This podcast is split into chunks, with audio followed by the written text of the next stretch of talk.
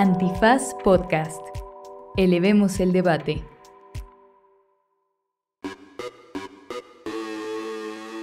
Buenos días, buenas tardes, buenas noches, bonita madrugada o cualquiera que sea la circunstancia cibernética en la que se encuentren ustedes en este recochino momento.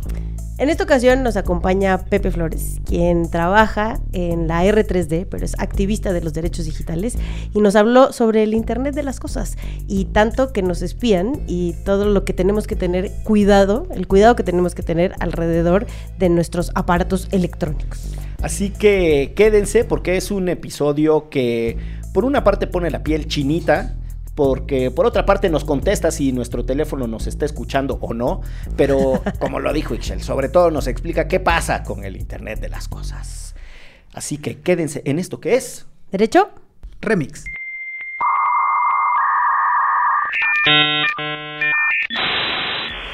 Divulgación jurídica para quienes saben reír. Con Ixchel Cisneros, Miguel Pulido y Andrés Torres. Derecho Remix. Bienvenidas, bienvenidos, bienvenides a un episodio más de Derecho Remix que en esta hermosa tradición que ¡De tenemos plácemes! de tener invitadas invitados está de algarabía, festivo, de manteles largos, Manchamanteles. de manchamanteles, de plácemes, de felicidad extrema, porque nos acompaña Joe Flowers, también conocido en el mundo digital como Pepe Flores. Muchas gracias, muchas gracias. Ya escucharon ustedes las risas de Excel Cisneros soltero. Risas afónicas todavía, compañero. Todavía. Es que seguimos con la cosa. Después ya me fui al concierto Ricky Martin y luego la fiesta y la otra fiesta y así. No le ha parado. Y nada más no se puede. No, ya, ya agarraste el Independencia a Reyes. Ay, no, espérate. Vienes desde, No sé si lo puedo aguantar. desde pero- el día de la Marina, el día de la Marina Reyes. Desde, ¿Cuándo es el día de la Marina? El primero de junio, es ¿no? el... No, es el... Ah, no, ese es el del ejército, el 19 de El febrero. 19 de febrero. Sí, No, es el, estoy que seguro que es el primero de junio porque es cuando se hacía el hermoso concurso de El Niño y el Mar. Ah, claro. Y entonces había que dibujar. Y a mí la maestra Montoro me regañó porque dibujé a un muchacho que hacía surf y me dijo que esas cosas no eran mexicanas. ¿Cómo no? En Cicatela, ¿no? Pues sí, Pero es es que- Punta. Cicatela es uno de los principales Pues es lo que yo en el mundo pues, para no, había ido, no había ido a ver a todos los marihuanos de ahí de por Puerto Escondido, que es en donde está Playa de Cicatela. Eh, no es que yo los hubiera Un visto saludo, un saludo a todos los marihuanos. Era solo que mi hermano compraba esta hermosa revista que se llamaba Automundo Deportivo y yo ahí veía Ah, muchas mira. fotos de surf. No es que tú hayas ido a Punta Cicatela con dos amigos No, pues eso fue en primaria, ni modo que en primaria tuviera de marihuano. Pues muchas gracias, ¿Quién Pepe, sabe? por esta participación Un extraordinaria. placer, un placer. Pero además Pepe escucha Derecho Remix, por eso también todavía está doblemente más bonito. Extraordinario. sí. Estoy, Sí, estoy sí, sí. a- lampareado, así estoy, este... Ay, apantallado. ay, ay, ay, ay. compartiéndome. Quiere chamba, quiere chamba. sí. Pepe es un activista, además de profesor, do- docente en temas de derechos digitales, regulación del Internet y otras cosas que suceden en estos tiempos de tanta tecnología avanzada. Avecindado en la hermana ciudad de Puebla. ¿Eres de allá, Pepe? Sí, soy de la hermana República de Puebla. Eres de la hermana. Estoy aquí, a- tras Lomita. ¿Eres católico? O sea, es verdad que Este- todos los poblanos son Sí, sí es, ver- muchos? sí es verdad, es verdad. O ¿Sí? sea, sí, la- la- hay una generalidad de, de personas católicas y muchas allá. ¿Y en, y en tu escuela vendían dulces vernáculos así, camotes y Sí, borrachitas? sí, y por eso? supuesto. Sí. ¿En por serio? supuesto, No sí, llegaba el- Mueganitos, Mueganitos, este, sí. tortitas de Santa Clara. Los camotes nunca me han gustado, lo siento. Sí. Pero tengo que decir que es no. Los borrachitos y eso sí, pero los camotes no me gustan. ¿No? No. Bueno, Ni un- tampoco los que venden en las en estos en la que caseta. chiflan. Ah, no, el de ¡ay, Sí, camotes! no. Solo Ah, sí, el- ahí compro plátanos con crema. Exacto. Y bueno, avecindado en la ciudad de Puebla, pero participante de una organización que le tenemos mucho aprecio, admiración y reconocimiento en estos micrófonos, que es la R3D, que Así es es. la Red por la Defensa de los Derechos Digitales. Así es, ya ocho años ahí. Ocho años Sí, en me R3D. tocó llegar y todo era Prado. Ah, Todo era como el fondo este, el Windows, que era así todo verde. Todo, sí. Así estaba. Se hizo un chiste para él solito. Exacto. sí, sí, bien. Estuvo cabrón tu Sí, chiste. escucha Gracias, Derecho gracias. Remix. Sí, escuché Derecho Remix. Sí, pues, Pero a ver, hay que este- traerlos de tío. Sí, eh, muy bien, te felicito ampliamente. Gracias, gracias, gracias. A ver, este ruido, ¿a qué aplicación corresponde? Ay, Ay. me la mamé. Yo sí sé, pero no sé si. ICQ. ¿No? Sí me tocó, pero no me acuerdo. Ah, ¿verdad? Sí, bueno, eh, de la florecita, ¿no? Que- Exactamente, eh, que- sí, sí. muy bien, muy bien. Eh, aquellos bonitos tiempos del ICQ, que tú podías bloquear a que otras personas que tenías en tu lista no vieran que estabas conectado. Entonces en el TEC había este vicio de que todos tenían una laptop y todos estaban enchufados todo el tiempo. Y entonces un día yo estaba ahí en la cafetería, una cafetería que se llamaba La Carreta. Y estaba ahí pendejeando en el internet y en eso pasó, eh, cosa que yo no esperaba el que internet de sucediera. las cosas? Pasó la que entonces era mi novia, a quien mandamos a saludar. No sé si ¿Cómo se llama? esto. Carla Torres, Carla Towers. Saludo, Carla. Y, y entonces, ay, ay, ¿qué estás haciendo? No, que le cancelaron mi clase y que la chingada. Y yo, ah, pues órale. Y de repente como que volteó y vio que en el ICQ yo la tenía bloqueada. Tras. Para que no viera cuando yo estaba conectado. Es que me quitaba mucho el tiempo. Ajá. Así le dicen. No recuerdo cómo salí de esa, lo que sí recuerdo es que después de eso la relación ya se tambaleó ¿No fue la feo. misma? Sí, no, no, no. Suele Hay un antes y un después. Siempre después, De no los bloqueé. bloqueos en redes sociales. Oye, pero eso me da paso a hablar de algo que es realmente mucho más importante. Tú que le sabes eso del No, internet. y es el típico al de internet tío. de las cosas, exacto. No, tú tú que le sabes eso del internet, ¿cómo quito las mayúsculas? Eh, a ver, hay, hay una cosa en la convivencia extrema con, con los aparatos conectados todo el tiempo al internet y hay una sensación de que eso nos resuelve y nos hace más práctica la vida. Sin embargo, a cambio de muchas funcionalidades que tienen desde electrodomésticos como el refrigerador hasta otras cosas como nuestros teléfonos, eh, decía, esas funcionalidades en realidad se logran gracias al intercambio de mucha información sensible, que va desde nuestra ubicación, en el caso de las geolocalizaciones, hasta muchas otras que nosotros entregamos deliberadamente como fotografías y cosas así cuando utilizamos las famosísimas redes sociales. Y este avance tecnológico y esta invasión de la tecnología y de la hiperconectividad no ha venido acompañada de un debate, me parece a mí, suficientemente sólido sobre qué significa la intimidad y la privacidad en este contexto. ¿no? Más allá de lo que me sucedió a mí en aquella Mm, eh, experiencia bochornosa experiencia que ya les narré. Eh, pero ¿cuál es, ¿cuál es esa perspectiva de, lo íntimo en este contexto de la hiperconectividad? Porque pareciera que hay una normalización de que la invasión sobre nuestros rasgos de comportamiento más privados, pues en realidad ya está allá afuera, ya, ya no tiene ni caso que intentemos defender nuestra privacidad o nuestra intimidad. Sí, eh, bueno, a mí me hace pensar mucho en una frase que yo personalmente aborrezco mucho, que es esta de el- los datos son el nuevo, lo- el nuevo oro, ¿no? O los datos son el nuevo petróleo. Y, y no me gusta porque se, se enseña en las aulas de una manera muy reflexiva, ¿no? De- Si tú vas a cualquier universidad y te toca sobre todo una clase de mercadotecnia, de administración o de, de cualquier desarrollo que pase por la tecnología, te van a decir esto como si fuera un mantra, ¿no? Los datos son el nuevo oro. Porque eso está circunscrito dentro de una visión de explotación de los datos. ¿no? O sea, de entrada ya es eh, lo que ha sido bautizado como este capitalismo de datos o capitalismo de vigilancia. Ya. Entonces, es, se vuelve hasta cierto punto eh, un axioma, ¿no? Como yo necesito tener datos de las personas, yo necesito tener datos de los individuos de los grupos para poder eh, hacer rentable cualquier cosa. ¿no? Entonces, a partir de que no se cuestiona la idea de que los datos son esta nueva materia prima, se justifican un montón de medidas, que es lo que vienes diciendo, ¿no? Eh, por ejemplo, el hecho de que el uso de nuestras tecnologías esté atravesado porque hay una, un extractivismo de nuestra actividad. ¿no? Eh, una cosa, por ejemplo, sencilla eh, pasa cuando estás en una conversación, como estamos aquí, y de pronto yo menciono, no sé, una pasta dental. Y mi teléfono me escucha porque este, dije pasta dental Y te abrí en el Instagram. Instagram y pum, ya Sí. aparece el anuncio, ¿no?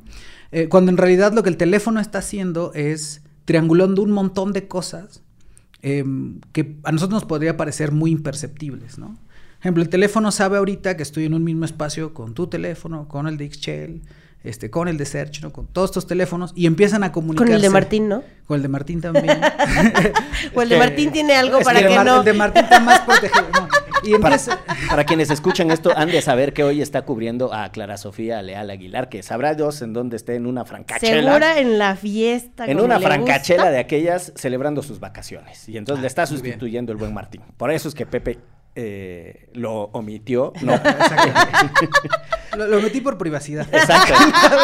Pero bueno, No lo conozco tan bien, entonces no quería mencionarlo. Tu teléfono sabe que todos nuestros teléfonos están, Están aquí cerca. con, con el que vinieron a la misma peda. Exactamente. Entonces, el teléfono no, se da cuenta que estoy en un contexto, como es en una geolocalización, se da cuenta que estoy conviviendo con, no con necesariamente con otras personas, sino con otros teléfonos que tienen su propio historial de búsquedas, que tienen su propia em, historial de actividad y empieza a cruzar esa información. ¿no? Entonces, en realidad mi teléfono no tiene que saber que yo dije pasta dental. ¿no? A lo mejor yo la mencioné o a lo mejor acá mencionamos algún da- dato coctelero y alguien entra y busca información al respecto y mi teléfono va a aprender que alguien estuvo haciendo una búsqueda de alguien con quien pasé tiempo. Madre santísima. Y empieza... Terror, eh, y- güey. eh, idealmente, idealmente, o lo que venden las empresas es que esta información se anonimiza. ¿no? Y es como un poco el colchón que te dice, no, sabes que toda esta información no importa porque está completamente anonimizada. El problema es que si tú lo ves hacia atrás, pues la realidad es que quién más va a estar buscando, no sé, de derechos humanos si no esta persona. ¿Quién más va a estar buscando de esto de Orizaba, Veracruz si no es Miguel? ¿no? O sea, como quién va a estar buscando y empiezas a generar, por un lado, eh, formas de desanonimizar esta, esta mm, eh, información que permite revelar cuestiones eh, esenciales sobre la personalidad o esenciales sobre un, un individuo, pero también permite trazar patrones. Entonces, el teléfono, que de pronto, por practicidad, yo quiero decir, ¿sabes qué? Teléfono, memorízate mis ubicaciones más este, comunes, ¿no? Casi siempre mi casa, mi trabajo, o la ruta que sigo. Em, el teléfono puede, tú puedes descifrar patrones y eso permite, eh, en el caso del uso de ciertas herramientas, eh, ejercer una vigilancia que puede ser muy focalizada. ¿no? A partir de una vigilancia que está normalizada, que no debería, que es masiva, que es yo recabo todos los datos de todas estas personas para poder este, sostener un modelo de negocios basado en ese extractivismo, después puedo, a través del cruce de esas propias bases, generar una vigilancia mucho más focalizada, como casi hasta poder identificar a un individuo, lo cual pues, puede poner en riesgo a personas en situación de vulnerabilidad. Vamos, vamos ahora al tema de ciertas nociones de vigilancia y espionaje en las que R3D ha tenido un trabajo muy destacado. Ya ha pasado por estos micrófonos Luis Fernando García y a quien le mandamos muchos Eh, apapachos. Lo mandamos ampliamente a saludar. Y nos ha explicado mucho el tema de eh, ejército espía, también estuvo aquí en un episodio con Nayeli Roldán y abordamos mucho ese tema. Déjame detenerme tantito en esta cosa transaccional de yo recibo algo y a cambio de eso doy mis datos, ¿no?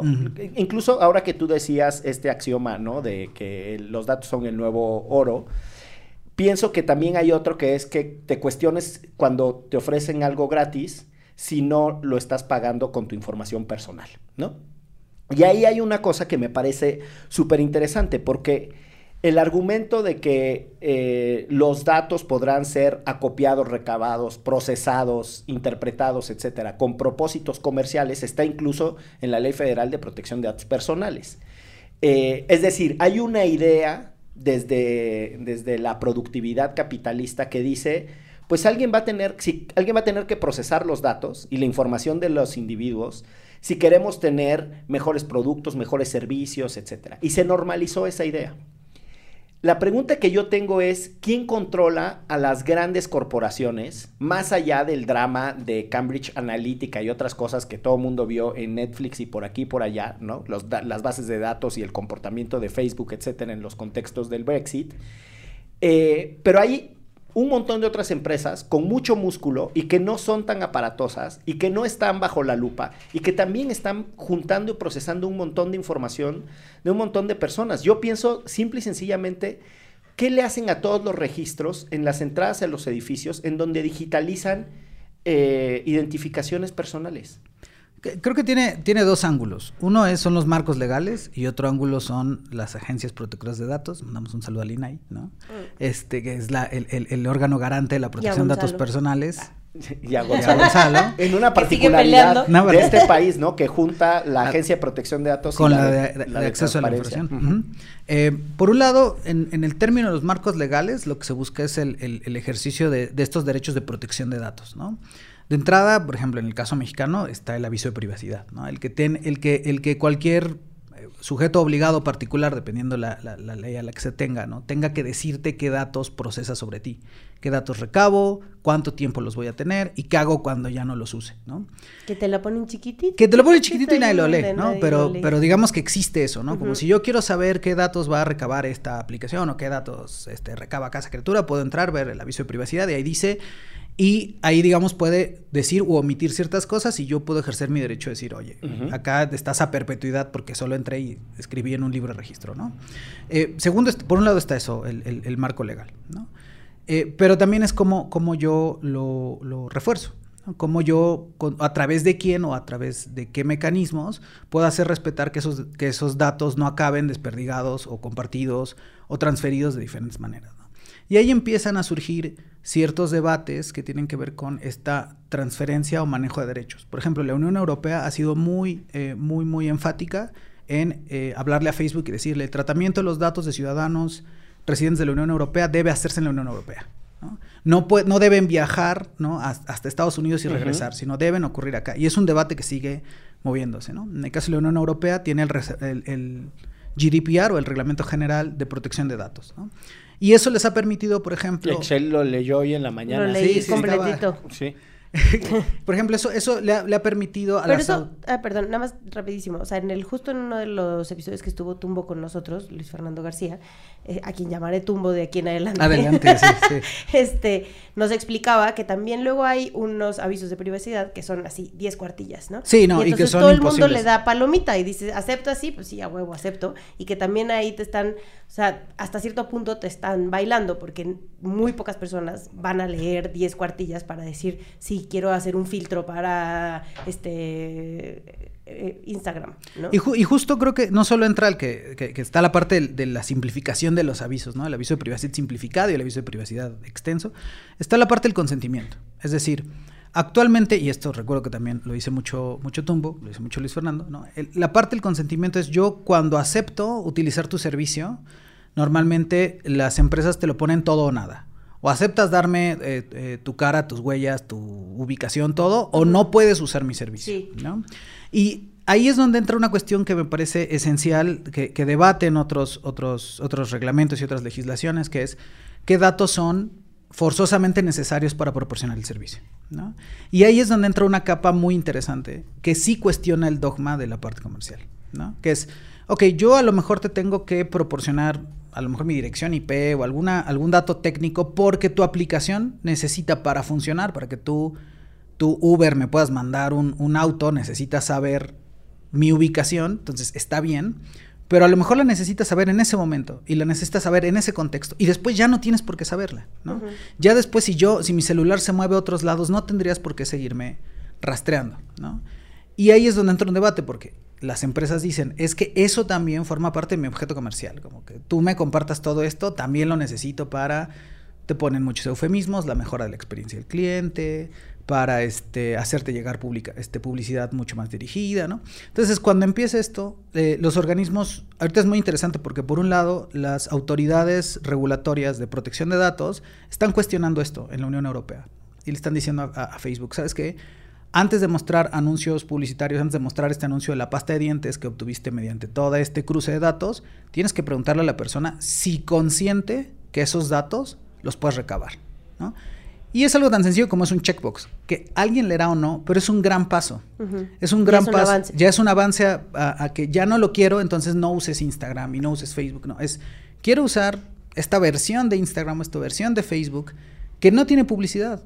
Y está bien, ¿no? O sea, como ahí a lo mejor el tema transaccional es que tú me muestres publicidad, pero no es una publicidad ultra dirigida a cambio de que yo no este, esté entregándote esos datos. Y lo más interesante es, los otros que están alzando la mano son las autoridades de competencia. En el caso de la Unión Europea, en el caso de Argentina, en el caso de Brasil, son las autoridades de competencia las que están encontrando este ángulo em, a través del cual pueden cuestionar este capitalismo de vigilancia, pero por una cuestión de esto está inhibiendo la competencia, porque tienes tanta información y le estás cruzando que no estás permitiendo que nadie más entre a este, a este, a este rollo. Órale. O sea, sería en el caso mexicano la COFESE. La COFESE, por ejemplo, que le ha huido, ¿eh? Le ha huido durante mucho tiempo a en, el embrollo regulatorio de las em, aplicaciones móviles en México es una cosa que de pronto hay una disputa y medio rara entre lo que puede hacer el IFT y lo que hace la COFES y como lo de mercados digitales. Es un tema que aquí en México no hay mucha claridad porque pues está difícil que alguien llegue y quiera echarse ese torito, ¿no? Déjame mm, ir a otra parte de, estos debates que es el tema de la seguridad. O sea, la, las condiciones de inseguridad eh, en las que vivimos han hecho que vayamos normalizando un montón de cosas, como por ejemplo la presencia eh, desmesurada desde mi perspectiva de cámaras privadas por todas partes. O sea, si nosotros sumamos la cantidad de cámaras que tienen las entradas de casas, oficinas, edificios. Que luego, güey, no te sirven para nada. Yo me acuerdo cuando nos asaltaron en Sencos en una época que entraron a robar en la noche. Pues teníamos sus caras tan, tan. No, claro. bueno, pero tú lo, estás, lo, estás, pensando desde esa perspectiva. tenemos sus caras y, bueno, no hay capacidad de investigación. Pero si lo piensas desde la perspectiva de la invasión de la privacidad, el espacio público está todo el tiempo registrado. O sea, estas cosas que se pueden hacer, que de repente pueden reconstruir qué hizo una persona todo el día a partir de la recuperación de imágenes, no necesariamente de los C4 y los C5 que siempre son un desastre y esas pinches cámaras nunca funcionan, además, ¿no? Las de las para empezar, digo, paradójicamente para eso son y no sirven. Ya me acordé de otra cuando me atropellaron, no servía la cámara del C4.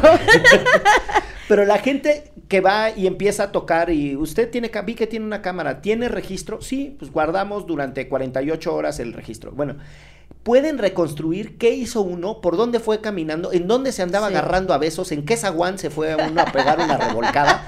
O sea, todo, todo, se, todo se va registrando y ese es un ejemplo eh, de una cosa en donde sobre la noción de seguridad vamos permitiendo que un montón de, nuestras actividades queden registradas de manera desmesurada. Te digo, la otra son las entradas a los edificios, ¿no? Y un montón de datos personales y de un montón de información que se va quedando eh, registrada.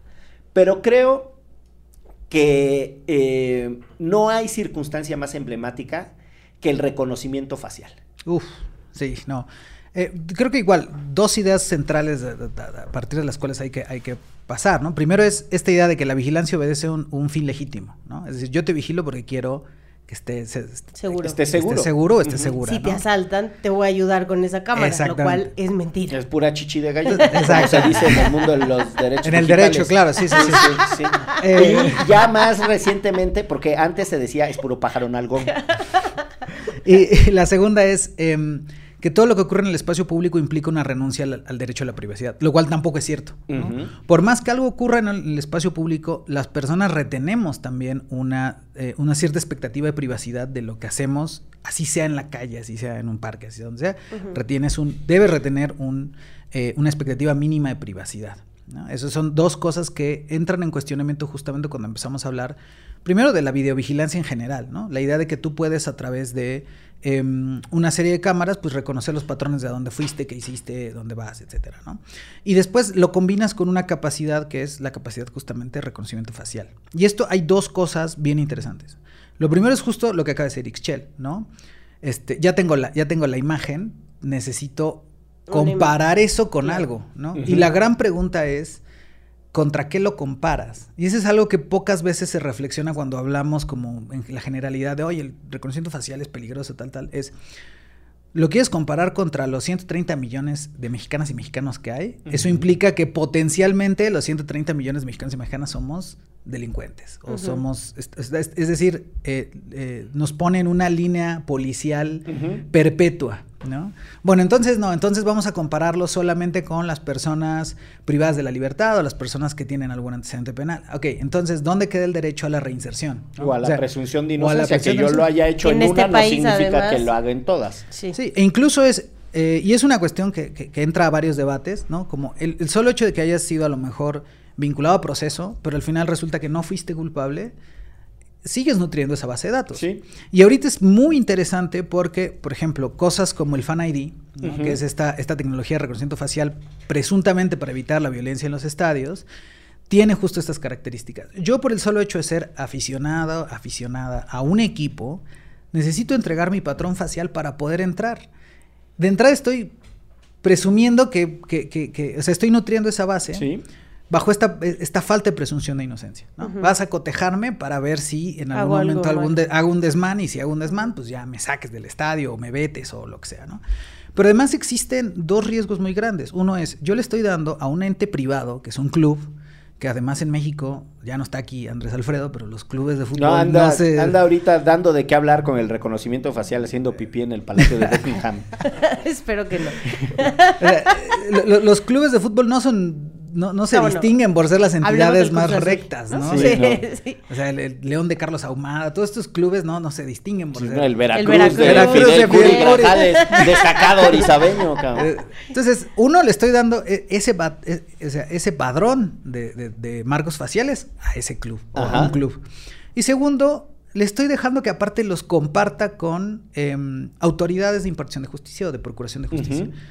¿Cómo? ¿Para qué? ¿Por qué? ¿Con qué sea, ¿Con qué propósito, no? Este, no necesitan ni siquiera un orden judicial para acceder. Es decir, empieza a generar esta cuestión pro- muy problemática, donde una herramienta que en teoría, en teoría se presume que obedece este fin legítimo de combatir a la violencia en los estadios o de darte más seguridad, termina en manos de que en cualquier momento puede pasar lo que dices, ¿no?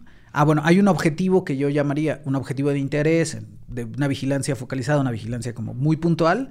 Ah, bueno, aquí lo identifiqué en este estadio, aquí lo identifiqué en esta calle, aquí lo identifiqué acá, ¿no? Entonces te- terminas construyendo justamente un aparato estatal de vigilancia.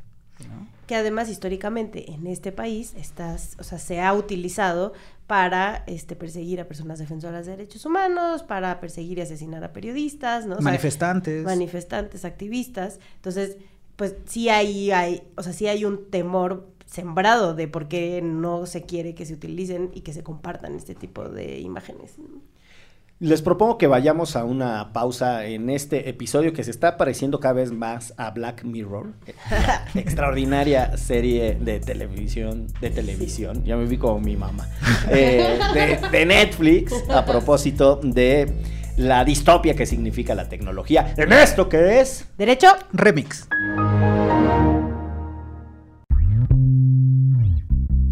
Hola, estamos aquí con José Luis Pescador, ilustrador del cómic La Advertencia. Y con Francisco de la Mora, guionista del cómic La Advertencia, El cómic está basado en el podcast del mismo nombre. que es sobre la historia reciente de Guatemala, Apoya nuestra campaña en Kickstarter. para imprimir y que llegue a la mayor cantidad de gente posible. La advertencia, una historia de impunidad, es una colaboración de Antifaz y la Corriente del Golfo. Regresamos con Pepe Flores. Eh, a Derecho Remix, que además, bueno, ya les habíamos contado que es activista, que es este promotor de los derechos digitales y además trabaja en la bonita organización de la R3D, a quienes le mandamos muchos apapachos a todas y a todos. Pues mira, Pepe, yo te traigo un tema. Venga, venga. Que hasta, hasta, mira, me acomodo en la mesa. Eso es. Fíjate que nuestro presidente nos miente todas las mañaneras, yo no sé si tú te has dado cuenta, o en muchas de ellas, ¿no? Y ahora dice que los militares, en el caso de Yotzinapa, ya entregaron Todo. toda la información. Y ustedes traen una investigación desde ya hace varios meses, por no decir años, de todo el espionaje que hace el ejército, no solo en el sexenio de Andrés Manuel, pero también en el sexenio de Andrés Manuel. Y esta defensa férrea del presidente, obviamente, me obligó a buchearlo en el zócalo. Pero, este, cuéntame un poco más sobre esto, o sea, sobre cómo sale a decir que sí, los militares ya entregaron todo, que no existen estos centros de, intelig- de inteligencia, sino que son de investigación. El, el- el Centro Militar de Inteligencia. que Es el gran fantasma de este sexenio. Bueno, y de muchos sexenios más. Primero nada más decir, ya el 2 de octubre cumple un año la revelación de Ejército Espía, de esta investigación eh, que hemos hecho. De, Mi cumpleaños. Sí. Sí, ya, ya, ya, ya un año y bueno, no, no- se ve para cuándo. para cuando haya como más este transparencia al respecto, ¿no? Solo por si alguien hubiera estado bajo una piedra en una cueva o de peda con Felipe Calderón y no se enteró, el gobierno espía fue una mm, serie de investigaciones en el sexenio de Enrique Peña Nieto Así es. que daba cuenta de la infección de teléfonos de activistas, algunos académicos del Instituto. Nacional de Salud Pública, periodistas e incluso políticos de la oposición, Así es. ¿no? Eh, Ya en este sexenio se había comprometido al inicio el presidente de, primero, que no se iba a utilizar Pegasus, que es el software con el que se hacían esas eh, infecciones. Y lo que terminó sucediendo es que descubrieron que nuevamente a un grupo de periodistas y a un grupo de activistas eh, les habían infectado el teléfono en esta ocasión con una tecnología que ya no requería de algún grado de interacción, es decir, ya no tenías tú que caer en el truco En la trampa. está a De cuatro picarle. pesos el kilo de aguacate, ve en ¿Dónde dónde, dices? ¿Dónde va? le picas, ¿no? Y entonces, este, pues por andar ahí tratando de ahorrarte 96 pesos de aguacate por ir a la Oye, oferta. deja de comprar en la Condesa tus aguacates, ¿Qué compañero. te pasa? Yo soy agricultor de aguacates, yo solo como el aguacate que siembro. Fíjate como todo para presumir que, Que ya sí. que estamos levantando la cosecha de aguacates. Pero bueno, el presidente había dicho que ya no iba a utilizar Pegasus. No solo se descubrió que lo seguía utilizando, sino que además incluso con una sofisticación en el método de, de infección. Y en todo este proceso de investigación se descubrió lo que ya describía Excel, ¿no? El, el Centro Militar, Militar de de, Inteligencia.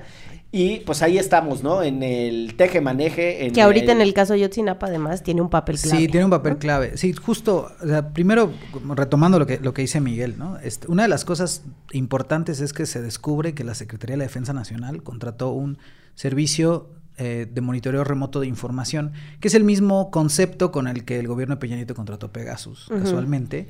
Se lo compra comercializadora Ansua, que es también una El- empresa del entramado de, que vendía Pegasus, Sí. que además, de acuerdo a un cateo, em, tiene los derechos exclusivos de venta de Pegasus. O sea, todo, todo así hiede a, a que, a que es Pegasus. Em, y algo muy interesante que ocurre es que después de que empieza a hacer toda esta documentación, que no solo hace R3D, artículo 19, este, Social TIC, también el trabajo periodístico de Animal Político, Proceso y, y Aristegui, hay que dar todo, todo- Crédito a quienes todo participaron. Todo el et al, ¿no? Pero sí, este, en este trabajo conjunto justamente, em, una de las cosas que se descubre a través de, la- de los documentos filtrados por el colectivo Guacamaya es la existencia del Centro Militar de Inteligencia, ¿no? cuyo objetivo es la obtención de información a través de medios cerrados. Y esto es muy importante. La inteligencia de medios cerrados es la inteligencia que se hace a través de intervención de comunicaciones. Algo que no tiene facultades el ejército para hacer. Entonces, de entrada, la sola existencia del Centro Militar de Inteligencia es ilegal, porque no tiene, carece de facultades legales para intervenir comunicaciones privadas, los, los militares. ¿no? Entonces, dentro de estos documentos que se, se van encontrando y que van dando cuenta de para qué espía el ejército, ¿no? en este caso, el- el- en, en el caso del activista Raimundo Ramos, ¿no? que vigila sus comunicaciones porque había denunciado una ejecución extrajudicial en, en Nuevo Laredo, Tamaulipas, este documento sale unas siglas que son CMI. Y esas siglas ya habían salido casualmente en uno de los informes, si mal no recuerdo, el tercer o cuarto informe del grupo de expertos y expertos eh, independientes del GIEI, eh, pero no se sabía qué era, solo decía CMI y ya, ¿no? Entonces, cuando esta investigación logra empezar a juntar el rompecabezas y darse cuenta que es el Centro Militar de Inteligencia, eh, como que esta nueva pieza cobra un poco de, de- sentido, ¿no? Como de esto lo está haciendo el ejército y después eh, en el informe de la presidencia de la COBAG aparecen... La COBAG es la Comisión para la, La Verdad, y el Acceso a la Justicia, en el caso de Yotzinapa. Yotzinapa, que encabeza el Alejandro subsecretario Encinas. Alejandro subsecretario Encinas. Alejandro Encinas. quien por cierto también fue Que, objetivo además- de, esta, de, de este espionaje. ¿no? Entonces, cuando presentan ese, ese mm, eh, informe, el informe de la, pre- de la presidencia que se rinde, eh, también se hace mención de mensajes de texto que fueron obtenidos e intervenidos a través de, eh, presuntamente, de Pegasus. ¿no? Y esta pieza que es, que es central, ¿no? que ha sido referida también en otras investigaciones periodísticas, investigaciones del, del New York Times, por ejemplo, es aquello que no ha sido entregado. ¿no? Porque lo que ha ten- a lo que han tenido acceso eh, tanto las investigaciones del GIEI como eh, padres y madres de los 43 es solo a algunos informes de este eh, Centro Regional de Fusión e Inteligencia, me parece que se llama. CFRI o CRFI, ahí, ahí me pondrán el error garrafal si es un error. Pero, la chamba de la producción. Ya se lo dirá la producción. Pero eh, justamente estos documentos son aquellos que dan cuenta de la intervención de comunicaciones que se hace integrantes de Guerreros Unidos durante, en el contexto de la desaparición de los estudiantes. Ya. ahorita hay como, hay unos cuantos documentos a los que se han tenido acceso, pero se calcula de acuerdo a lo que dijo en el sexto y último informe del GIEI, que son alrededor de 80 o 90. Y ha habido acceso como a 10. Entonces, la gran pregunta es dónde están estos otros documentos. Cuando va el GIEI a investigar, a ver dónde andan estos documentos que se elabora, que elaboró el CMI, el Centro Militar de Inteligencia, resulta que alguien los movió. Y eso es muy interesante porque es como los están haciendo esquivos, ¿no? Los están haciendo que que no, no, no los Perdedizos. perdedizos, ¿no? Incluso, eh, gracias al, al- al- al Centro PRO, la- los eh, padres y madres, los familiares de los 43, logran eh, interponer una demanda de amparo que les concede un, un tribunal eh, una eh, medida cautelar en la cual les- le dicen al ejército, no puedes ocultar, esconder, no sé si el ejército va a hacer caso, pero le dicen, no puedes ocultar, esconder, este, alterar nada de esos documentos hasta que se resuelva, digamos, el fondo del asunto que es, pues que lo entreguen. Y es muy interesante que en el meollo de este asunto haya una omisión total del Centro Militar de Inteligencia. El presidente no lo refiere en las, en las mañaneras. En las mañaneras él siempre dice, habla del CNI, del antiguo CISEN, Sí. el. Centro Nacional de Inteligencia. Ahí la diferencia es el CNI es un órgano de carácter civil, el CMI es un órgano de carácter militar, Militar. sin facultades para intervenir comunicaciones. Pero además, el GIEI le pregunta al ejército, oye, ¿qué quiere, qué- ¿a qué te refieres con esto de CMI? Y el ejército, es, esto es de las cosas más cínicas que he visto en mi vida, le responde, quiere decir contenido mediático de información. No. O sea, ni siquiera, o sea, ni siquiera acepta la existencia del propio centro, sino le dice, se llama, esto es, a CMI es porque es contenido mediático de información y casualmente solo aparece en ese documento. Ya nunca más volvemos a usar las siglas CMI, como que no estaban de moda y ya. Entonces, eh, sí, o sea, eh, en realidad detrás de toda esta intención de de obstruir, de, de- de- de obstaculizar el acceso a la información para la investigación del caso Ayotzinapa, también hay un velo de tratar de proteger em, estas capacidades de espionaje que tiene el Estado mexicano. Ahora, está muy loco lo que estás describiendo, porque así es como yo lo registro. Hay una capacidad de espionaje ilegal. Se Del identifica- propio gobierno. Ajá, del ejército, Sí. ¿no? Y una vez que se identifique esa capacidad de espionaje ilegal, dado que tienen información que es relevante para entender el contexto del caso, que podría ser complementada con la información que los gringos siempre han reconocido que Así tienen por la vía de las intervenciones de aquel lado sí judicializadas, es decir, en el Allá sí contexto piden chance. en el contexto de unos juicios que se estaban llevando a cabo en Chicago, solicitan eh, la posibilidad de intervenir las comunicaciones porque las van a judicializar y entonces son las intervenciones de las mentadas Blackberries, ¿no? Y está esa parte de información a la que además eh, México ha solicitado, eh, vamos, acceso de manera muy limitada, pudiéndolo hacer de manera mucho más amplia, pero está toda esta Que otra incluso parte. empezó siendo una solicitud de una periodista Sí. gringa. Ujú. Y, y está toda esta otra parte de la información obtenida, quiero insistir, ilegalmente, pero que ahora sería relevante para entender muchas cosas del caso. Lo que nos podría llevar a una segunda ilegalidad, porque destruir esa información que fue obtenida ilegalmente podría estar violando el juicio de amparo o la suspensión o la protección provisional que tienen ahorita los padres y madres de los 43 estudiantes para que esa información no sea destruida ni estoy entendiendo bien. Así es. O sea, aquí- Qué sabroso, qué sabroso chisme. No, pero no solo es eso. O sea, también, por ejemplo, hay una investigación de proceso de Matthew, ¿no? De- Mathieu Trollier, por es que favor. quería que, que lo dijera con el acento Eso. parisino de, de Ixchel. Sí, sí, sí. Este, no, hay una investigación de proceso que, que- que- que evidencia como, por ejemplo, el CMI existe desde el 2012, ¿no? El CMI existe desde el sexenio de Calderón.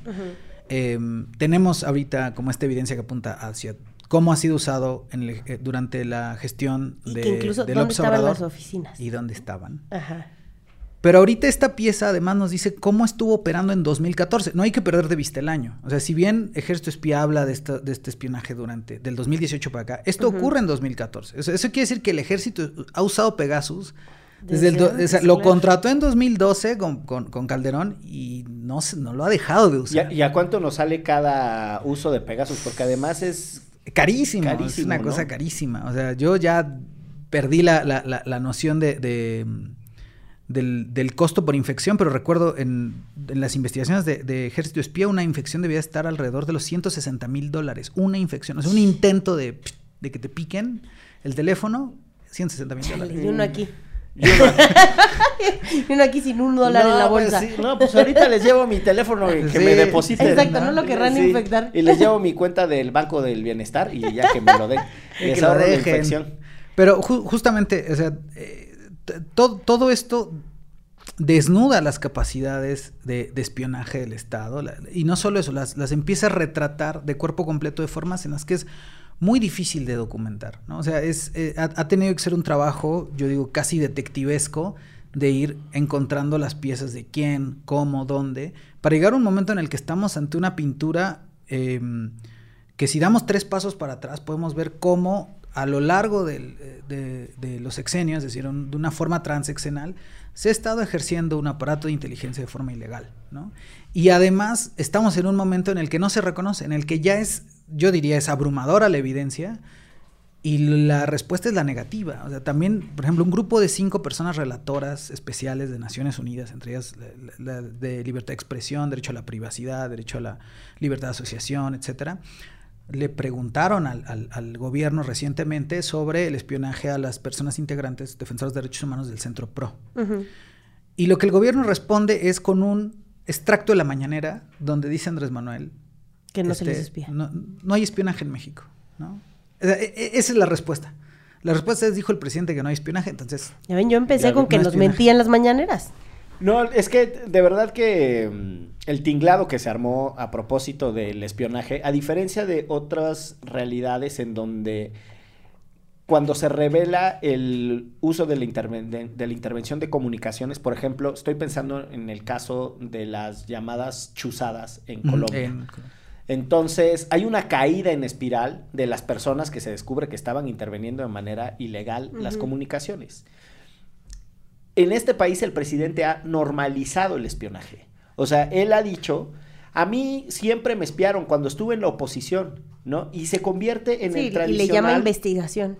No, y ahora le llama esto investigación o inteligencia. Inteligencia. Pero Inteligencia, lo, sí. lo que es peligrosísimo es decir, porque a mí en su momento me espiaron y no dije nada, no hay que decir nada. No, señor, usted tenía la responsabilidad cuando lo espiaban De denunciarlo claro. y de decirlo.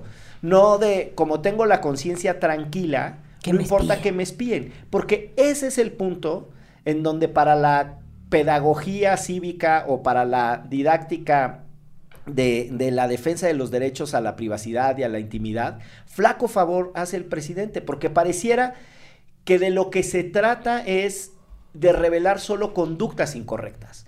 Entonces, bajo el adagio del que nada debe, nada teme, entonces vale madre la privacidad. No, pues yo puedo tener la conciencia tranquila y no me pueden espiar. O el hecho de que yo haga cosas no autoriza a nadie a que invada mi privacidad. Porque además mi privacidad no es exclusivamente mía, ¿no? Es evidente que si alguien transgrede ciertos límites de, de mi esfera íntima, en realidad está accediendo a la esfera íntima de otras personas. Sí. Exacto. ¿No? Y eso es algo, es algo muy interesante. Por ejemplo, cuando eh, en el lejano 2017-18 que pasó todo lo de gobierno espía, una, una de las cosas como que más llegó a, a- a- a- a, digamos, aprender, ¿no? Como emocionalmente a las personas cuando, cu- sobre todo a las periodistas, en el caso, por ejemplo, de Carmen Aristegui, etcétera, eh, era, tuvieron acceso a mis fuentes, ¿no? O sea, como casi que sí un poquito normalizando esto, de, bueno, me espiaron, no pasa nada, bueno, no es que no pase nada, pero dentro de esta idea de, de ok, ok conmigo, pero de pronto hay un caso en donde, en el caso de Carmen Aristegui, espían a las fuentes, ¿no? O sea, como en el caso del periodista animal político, el caso que documentamos ahora en Ejército Espía, pues básicamente sale Daniel Moreno a decir, espiaron a toda la redacción, porque, él estaba, él tenía acceso a toda la red. tenía acceso a, dice, era, era aparte animal político en un... em, eh, en un contexto pospandémico, ¿no? Sí, en un todo contexto era donde virtual. todo era virtual, donde la mesa de redacción se ponía de acuerdo en un chat de WhatsApp y accedieron a eso. Entonces sabían no solo de esta, o sea, no, no necesito gastar en infectar a, toda una redacción. Con tener a esta persona en específico puedo acceder y puedo vulnerar la privacidad eh, de todas las demás. O sea, cuando eh, esto se vuelve especialmente grave en el contexto, si de por sí es peligrosísimo para la vida democrática espiar a una persona periodista, a una persona defensora de derechos humanos, se vuelve doble o triplemente grave porque estás espiando a, también a las fuentes y estás este, espiando también a, en el caso de una persona defensora, a las personas que acompañas, por ejemplo. ¿no? Entonces, hay una grado de vulnerabilidad mucho más elevada cuando ocurren este tipo de arbitrariedades. Está eh, muy caliente la cosa. Son los tiempos que nos ha tocado vivir. Eh, esa diría yo, omnipresencia de la tecnología en un montón de los planos de nuestras vidas nos va arrimando hacia esas circunstancias que ya has descrito. No quisiera mm, cerrar este episodio sin antes, eh, primero hacerle un llamado a quienes escuchan Derecho Remix para que participen en la campaña que escucharon en el corte de Kickstarter. Estamos en el atrevimiento, en el lance, en la experimentación, en la aventura de hacer eh, aquel bonito podcast que se llamó La Advertencia, un cómic. Y lo que queremos es que nos acompañen eh, en esa bonita aventura. Por cierto, el guionista de la advertencia es el mismísimo Andrés Alfredo Torres Checa, ausente de estos micrófonos, como ustedes ya saben. Pero, pero presente en nuestros corazones. Exactamente, presente en nuestros corazones. Me gusta esa expresión. Eh, así que además de hacerles esa entusiasta invitación a que por favor nos acompañen. se caigan con unos pesos. En la campaña de Kickstarter. Eh, también saludamos a los Patreons que hacen esto posible. Eh, muchas gracias por acompañarnos. Y pues nada, quisiera pasar a una recomendiza tradicional y... ¿Estás listo, Pepe? Uf, claro que eres el invitado. Tienes el uso de la voz hasta por los minutos que te requiera hacer tus recomendaciones. ¿Qué nos recomiendas, Pepe? Eh, pues ahora que, ha sido un, episodio muy atravesado justamente por la tecnología y por todos estos temas digitales que, trabajamos en la, en la R3D, eh, dos recomendaciones chiquitas. Una es una película que es una de mis películas favoritas, eh, se llama Chef, desde John Favreau, este director slash actor del 2016. Chef es una especie como de, de sí, es una comedia, una comedia independiente eh, donde el propio John Favreau eh, es el protagonista, él es un, chef que de pronto tiene un problema porque le hacen una muy mala reseña y él no sabe usar Twitter, ¿no? Sino, este fue chistoso eso, como que no sabe usar Twitter, entonces se pelea con el, con el reseñista, creyendo que le está mandando un mensaje directo, uh. y se hace viral porque al final eh, resulta que incluso así como que tiene un colapso y en, eh, estoy contando los primeros 15 minutos de la película. No, no la cuentes toda, no sé no, Tiene un colapso nervioso así de, y lo graban y se vuelve viral. Y, o sea, es como toda esta parte, como esto de... esta, esta, esta, aproximación donde, pues sí, en las, en las narrativas cinematográficas, como ya la tecnología es la detonadora de este conflicto, este problema. Y ya la segunda parte, que es una parte, una película bastante linda en realidad, eh, él se redescubre poniendo un food truck de comida cubana, ¿no? Entonces ya la segunda parte es en realidad una película tipo road trip, pero es muy divertida de ver, eh, tiene a Scarlett Johansson, tiene a Robert Downey Jr. En ese entonces John Favreau dirigía Iron Man, entonces como que tomó prestado a todo el mm. elenco de, Iron Man y lo metió en su película independiente que hizo con tres pesos, pero es una película muy buena, eh, me parece que está en Prime Video, entonces si la quieren ver. Y segundo, ya como una cosa más, un poco más oscura, eh, una novela que también acabé recién de una autora que me gusta mucho que se llama Mónica Ojeda, es una autora ecuatoriana que hace literatura de horror de esta ola, eh, como le llaman, del gótico bonaerense, que son Mariana Enríquez, Lolancida, mm. todas estas. Uh más ubico a Mariana Enríquez. Mariana Enríquez, fantástica. Eh, ya medio necroliteratura, pero bueno. Sí, de hecho sí, sí está por allá. Eh, sí, va, sí, sí, va, por allá también esta. Eh, es, una, novela que aborda temas muy tabú, ¿no? O sea, no es una novela ligera. Es una sobre todo Mónica Ojeda se distingue por la escritura del horror, de este nuevo movimiento del horror latinoamericano, pero se llama Nefando este libro. Y Nefando es un libro que está basado justamente en el desarrollo de un videojuego, pero es como un videojuego bastante oscuro que está alojado en la, en la dark web es un relato coral, además, que creo que eso lo hace de una manera impresionante, porque son como seis puntos de vista, es muy polifónico, ¿no? Como seis puntos de vista discutiendo eh, este sitio web al cual solo puedes acceder, es un videojuego, ¿no? Al cual solo puedes acceder a través de la dark web y este y pues todas las implicaciones que tiene, ¿no? Tiene como cosas bastante sórdidas, de una vez lo digo, es un libro bastante denso, pero al mismo tiempo es un libro muy rico, ¿no? La verdad es que si les gusta eh, o les late el horror, han leído a Mariana Enrique, si les latió, les vibró bien este libro de Mónica Ojeda, buenísimo. Ándele, pues. Por cierto, esa cosa de la dark web es me vuela la cabeza. O sea, esto de que detrás de lo que nosotros vemos que sería como una suerte de fachada del internet, hay otra red El verdadero internet de las cosas. eh, en donde se venden misiles, drogas, eh, que además un montón de otras conductas ilícitas, pasando por evidentemente trata de personas, tráfico de órganos, y hay un montón de cosas sobre The Silk Road. Sí, Hay claro, sí, sí es. ¿no? documentales de una película malísima sobre The Silk Road, pero bueno. No la vean. No la vean. Eh, ah, ¿Usted qué iba a recomendar? Fíjense que yo voy a recomendar El miedo a los animales de Enrique Serna, porque lo estoy releyendo ahorita y dije, qué bruto, qué buen pinche libro. También es una novela negra que habla justo de un ahora policía que mm, eh, fue reportero y se ve involucrado en el asesinato de otra persona. Em, y ahí habla mucho sobre lo jodido que es el país, el espionaje, también habla de esta parte y por eso me acordé, pero también como compara mucho a los policías y lo jodido que son con la clase intelectual mexicana. Todo el libro. Entonces, se los recomiendo ampliamente. Yo ya lo acabé por tercera ocasión, pero no tiene una página Ya de hizo- desperdicio. ya se te hizo vicio, manita. Ya se me hizo vicio.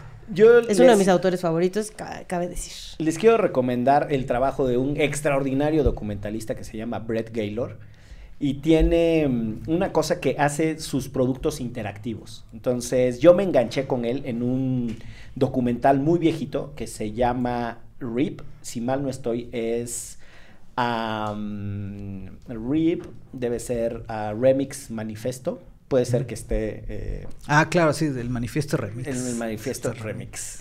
Gran. Y es un gran, gran documental. Y nada, ahí en ese documental, eh, este buen muchacho canadiense, Brett Gaylor, saca cosas con Lawrence Lessig y el, ¿no? El- un poco como la idea del Creative Commons y qué pasa y qué, qué le sucede a, a las personas cuando eh, utilizan pequeños fragmentos de, de música. El- en el documental sale The Girl Talk, que es eh, como su músico favorito, ¿no? Entonces, eh, que, que hace mm, mashups, que son Ujú. pedacititos de canciones, y Girl Talk es como su genio, y en torno a eso el, el Brett Gaylor se engancha. Pero después tiene otras cosas, uno de ellos que se llama Discriminator, y tiene otro que se llama The Internet of Everything. De verdad que son unos trabajazos geniales, eh, muy a propósito de lo que estamos hablando. Eh, tiene una estética que a mí me parece que abusa, que es esta cosa como de fusión y collage, como que se quedó traumado del MTV, como que vio mucho MTV de, De los jovencito, 80s, ¿no? ajá, de Sí. los 80s, el Brett Gaylor, y todo lo hace con esa estética así muy, muy tradicional eh, del collage de MTV. Pero bueno, esa es mi recomendación. Muchas gracias, Pepe, por haber venido aquí a contarnos todo sobre el Internet de las cosas. Dinos el Internet de las cosas, Pichi Pepe. No, muchísimas gracias. La verdad es que para mí es un gusto, es un honor estar Ah, acá. tin, Yo soy, sí, un- yo soy fan de este espacio y la verdad es que sí. Muchas gracias. Pues hoy has venido a enriquecerlo, así Sí, que sí, sí. vámonos felices de esto que fue. Derecho. Remix. Divulgación jurídica para quienes saben reír. Con Ixel Cisneros, Miguel Pulido y Andrés Torres Checa. Derecho Remix.